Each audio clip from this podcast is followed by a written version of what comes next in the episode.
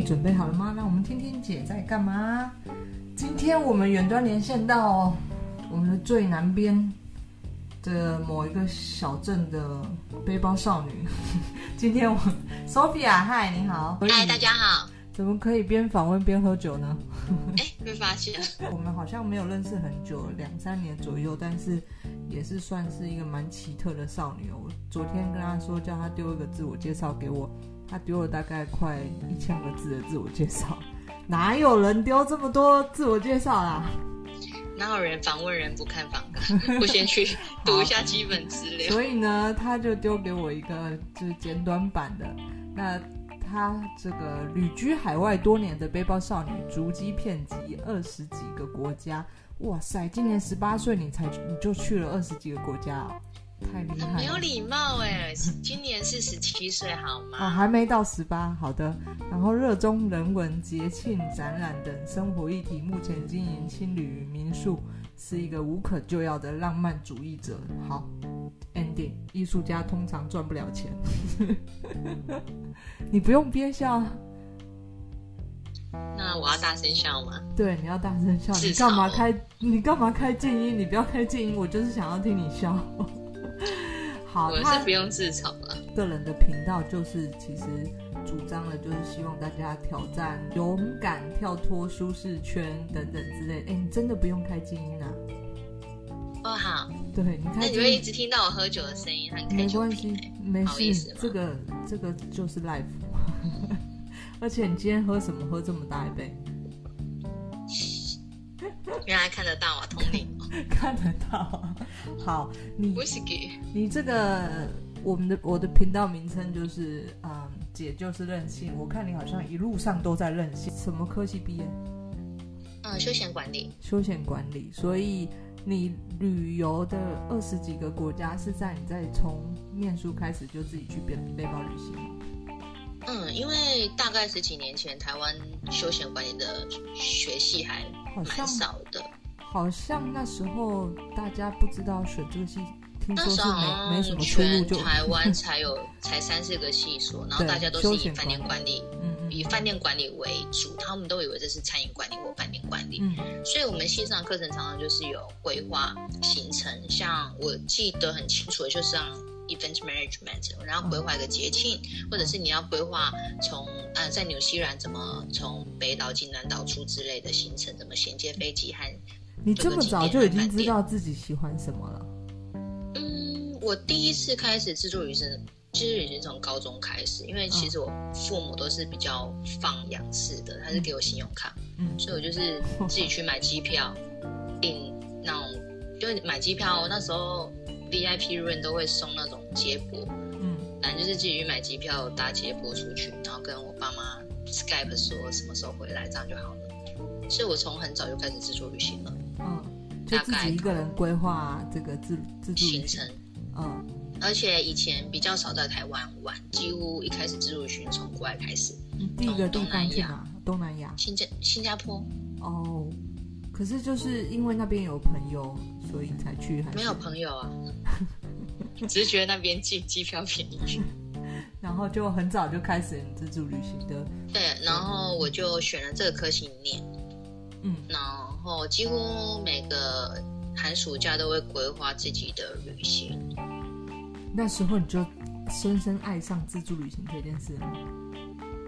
应该是说不是爱上，只是觉得这有点像是打电玩的破关挑战，所以我会想要一直去挑战很多个地方，然后尤其越是交通不便很难沟通的地方会觉得更有挑战性，会想去看看。所以毕业之后你就有到国外 long stay 过吗？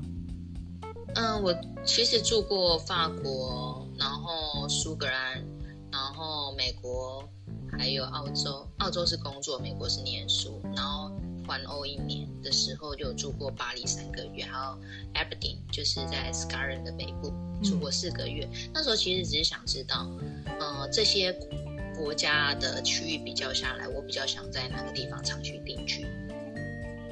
长期定居是指在那边就是找工作生活，对，就过一辈子。嗯，那时候怎么没有想说就在台湾找工作就好了？我觉得可能那时候台湾的薪水还是偏低的，以劳动力跟薪水的性价比来讲，我觉得在国外劳动力不用付出那么多，薪水比较高。那我是想要在国外工作生活，所以那时候就比较有几个地方。就是都是你在背包旅行的时候你观察到的吗？嗯，我其实以前 backpacker 的时候，我去过像是东南亚、东北亚，然后欧洲，然后后来我觉得只是3-5天的旅行或者是1-2个礼拜的旅行是不够的，所以后来的旅行我开始规划成3周以上。每一次出去都3周以上？对，都是3周到2个月去适应那个地方，因为我想让人家来跟我问路。我只要人家来跟我问路，目标是人家来跟你问路。对，就是，所以我到每个地方，只要人家来问路，我就记下一件，就是我可以离开这个地方，就是人家也会以为我是 local。嗯，到那个地方，你一次都想要生活3个礼拜、1个月以上，最主要的你会先准备什么？那怎么去选择这个国家？这个城市，我觉得这是很缘分的事情。通常就是机票便宜我就去哪里，然后就在那个地方、就是、很实际考量，就是去了，然后到那个地方我因为每个地方对我来讲都是很新鲜，我会先在那边待2-3礼拜去熟悉这个城市还有附近城市，我也有拿它当 base， 然后附近移动，然后去看大家什么时候有市集，什么时候有什么活动，然后尽量参与那些活动，还有看我想看的建筑和艺术品。这么任性？那所以这些居住的地方，就是甚至有在当地找到工作，然后因为你总是回归到现实面，你还是需要钱嘛，生活这么久，对啊，那这个，所以我会尽量找很便宜的住宿或者是行程。所以我之后开哈丑也是这个因缘，我住过非常多的哈丑，就青年旅馆。那我常常会找的是有配合旅行社的，就是本身这间青年旅馆自己就有它所拥有的旅行社。那我再举一个例子好了，我在爱尔兰住到的一个青年旅馆是1晚400-500块，然后只要连住3晚，就算个是4周的行程，3天行程。那我就觉得很划算啊！我住3晚，顶多1500台币，然后送一个40欧的行程等于买1送1，所以我会选择这种去搭配。就是你去住的时候就会有一个预算，是不是？就自己会规划一个预算。对，我的 budget 是每个床位是在每天的住宿花费是在1000以内。那如果它有额外的 bonus 是更好的。1000以内每一天哦 ，OK。那差不多在青年旅馆世界各地的应该大部分是还是可以找得到这样的budget，对吧？事实上我该说的是我都可以找到600以内的。是住鬼屋吗？没有啦，没有，对啊，常常的时候我一个人住里面。我真的觉得是不是鬼屋，但的确 是还蛮好的，对啊，就是600可以。早期在旅行可以用这种便宜低价的方式认识到很多朋友一起共行，然后甚至有一些行程可以参与，对于旅行就是 solo traveler 来讲是很大的助益。也就是说你的旅行的目的地你想要居住在那边3个礼拜到1个月以上，那你就会想尽办法去达到这段时间，不是像人家这个快速旅行一样在一个地方3-5天就走，3-5天就走。我通常都是至少一个城市都是1-2个礼拜以上。那我通常不会换地点，是因为想要拿到就是 long stay 的一个优惠 discount。可是后来我的旅行方式改变了，就是我早期10年前跟我现在旅行方式其实不太一样。我现在喜欢尝试各种不同的青年旅馆，有可能是我在经营青旅的关系。另外一个方式就是我觉得不同青年旅馆他们带来的客群生态是不一样，我想认识不同客群的人，所以我会找2-3家我觉得很优秀的青年旅馆都去住看看，然后通常都各住3-5天。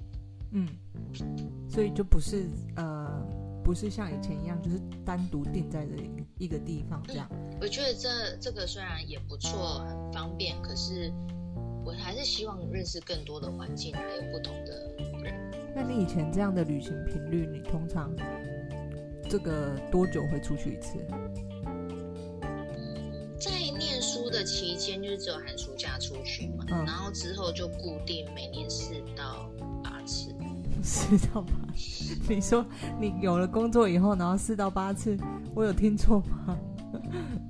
就是你可以请一个短短的假去旅行。对，哎，那你后来呢？你做过什么？我说你就是一个蛮斜杠的那个美少女哦。你后来做了什么工作？你还去？你不用开机，你还去澳洲对吧？人家去澳洲是这个打工度假，结果你去哪里应征到了工作？我在澳洲其实蛮有趣的是，我一开始就拼命生病，没有办法工作，所以我把钱快用完了。用完见底的时候，你就只能好好工作。所以那时候我因缘际会下，去应征了一个农场的 chef， 我在那边当厨师。天知道我在家没煮过几顿饭。啊，反正应征上就去煮饭啊，看食谱煮嘛。那我就去。你那时候只是为了快速找到工作，还是说你就想去那个地方？只要去澳洲，你要拿到2年的 working holiday， 你要拿到第2年签证，你要去农场做3个月。那我是为了这3个月先去签农场的这边，然后他给我 chef 的工作，然后给我农场签，那我就去煮饭，那我就煮了，其实我煮了1个月的饭，他就给我签证了，所以另外2个月是我觉得农场真的太好赚，我就多留2个月。然后农场的确很好赚，就是你只要掌握到一些要领，然后尤其你又是白工，所以我非常推荐台湾人去到处工作的时候，你一定要做合法的白工，你有退休金，你有其他保险和福利，而且你可以跟老板谈判。那我印象最深刻的是有一次我们农场，那时候我已经脱离学府，因为我拿到2签了，然后只是因为想赚钱去跟人家什么捡葡萄，然后那块农地很难做，可是我知道老板3天后就要出货了，他今天一定要有一定的劳动量，一定的产出，可是那块农地很难建。那我就跟马来西亚的那些黑红说，尽量不要工作，如果坐在树下。然后呢？所以我们就全部就坐在树下那边坐了1个小时吧。老板来了就说你们什么都没有工作，我说这太难建了，你要给我们加薪我才愿意建。然后老板就很错愕，我说你不加薪，联合没有，我就出来讲说我要 double pay， 你不给我 double pay 我就不要。然后老板就边跺我一下，然后过15分钟，老板说好啦，给你 double pay， 叫大家起来工作。哎，大家起来工作了！你怎么这么机灵？这些就是我有时候觉得不知道我在外面闯荡，这的确是需要一些就是小脑袋一些灵活的 idea 才能够对付这些这个不同的状况。你觉得呢？在旅行过程当中，就是你有适当的身份还有契机去做这件事情。像那时候我是做白工，就是我是合法的。然后如果我没有在里面的话，我们同群的 partner 他们都是黑工的话，他自然不然跟老板提这个要求。可是我是白工，我可以提这个要求，这是非常合法的。所以那时候老板给我 double pay， 所以我们就会做得很开心。那我可以在澳洲待2年，就是因为在那边工作。只要是非劳动日，就让假日我去上班，我就是 double pay， 我会上班上得很开心啊。对啦，薪水比较高。好，那而且你大概有好几张证照，对不对？这几年下来，你做过很多事，你总共有几张证照？很难算。其实，在澳洲工作的时候，因为工时很固定，所以我有空的时候就会去进修，我就考了烘焙，然后咖啡师、侍酒那一些。你考这些证照都是因为你有兴趣，还是你有目的性的想要去拿这些？我觉得有兴趣，而且我觉得它可以帮助我以后，因为在澳洲考的是国际证照，如果以后我要想回美国生活，我还是用得到，所以我就去考了。那时候我是用证照来当一个标准，来记录我学习一个技能的标准，一个 standard。所以等到我回台湾之后，我又陆续考了帆船，我有去比赛帆船，然后我考了游艇驾照、商用小艇驾照，考了赛车裁判，考了外语导游、外语领队。你是不是常常怕自己会失业啊？有可能没有，就没事就去考证照。可是我并不是想说要转换工作来考这个证照，而是我用证照来确认我自己有没有学到什么事情。就像我去考冲浪的时候，因为我非常怕水，以前有溺水过，很怕水。可是我去考冲浪证照的时候，是觉得去考证照的学习模式是比坊间的教学更清楚的。他会给你学科还有术科的测验，还有教学，然后有教练看着你，这是很标准的流程。那坊间很多教冲浪的，他们只是一个教练带5-6个学生。对于很怕水的我会没有安全感，所以我选择用考证照来学习冲浪。然后顺便我拿到冲浪初级的证照，如果以后我如果对冲浪还有兴趣，我可以拿到教练证。那我考证照的因素就是因为我觉得它是一个 standard，它可以认证你的能力。那就因缘机会考了有的没有的证照一大堆，应该加起来有超过10张吧？不止，不止。而且各行各业的各种专长你都有去考，但我觉得不错。应该是说我的 base 是在大鹏湾，然后大鹏湾早期有赛车场，有水上运动，然后当民宿刚开业没什么客人的时候，我就会去尝试赛车场。那以前看不懂赛车，就是在那边跑来跑去嘛，一圈又一圈，叮叮叮也很吵这样子。可是当我去考裁判证的时候，我会了解他们里面到底在玩什么，不会只是动的时候才会有兴趣去看。然后就借由这样去接触赛车运动，我觉得是蛮好的，而且自己也可以讲解给民宿的客人听。那我去接触水上运动，考了帆船啊。小艇，然后去玩风浪板那些比赛，然后自己也可以藉由自己的经验，然后介绍给客人。我觉得有体验过才能比较生动的，把你的体验的过程传达给客人。那你觉得是要像你尝试这么多，你也就是透过这些尝试去发现自己真正喜欢的是什么，会有这样的感觉吗？就是一开始其实你找到有啊，因为像是我非常怕水，可是我一直去尝试各种水域运动，是想知道哪种是我比较不怕的，所以我去冲浪、去潜水、snorkeling 各种的活动、帆船，然后我也去比赛。然后我觉得，潜水是我比较不怕的，我以后可以继续用这个方式来练习，让自己更不怕水。那我觉得每个就是原本以为自己害怕的东西，你要不断去尝试，才能克服，或者是认知到你还可以做哪些更动。没错，就像我们节目，我觉得有时候任性才有选择的权利。像你做这么多事情，你都尝试过了，你才知道自己真正喜欢的是什么。今天节目就是很快到了尾声，又到了尾声了吗？不能延长吗？我一讲都要2-3个小时。不好意思，我们节目只有大概15到20分钟，其他的我们留待下一集。但是很精彩，介绍了你的经历，就是很丰富。那同时也提供给大家就是参考。有时候你不知道要做什么，你可以多方尝试，甚至是透过这些尝试去了解自己真的有没有学会这件事情。就像你当初的目的一样，就考了这么多证照，其实也不是说好像随便乱考，你只是想要透过这些证照去了解自己有没有达到这个标准，你的能力有没有达到。要尾声了吗？对啊，谈一下。那我可以自我介绍了吗？你好啊，你自我介绍来。嗨，大家好，我是 Sophia， 我在屏东开青年旅馆，然后叫留下旅社，然后另外一间叫 Selling In， 是包栋的 villa。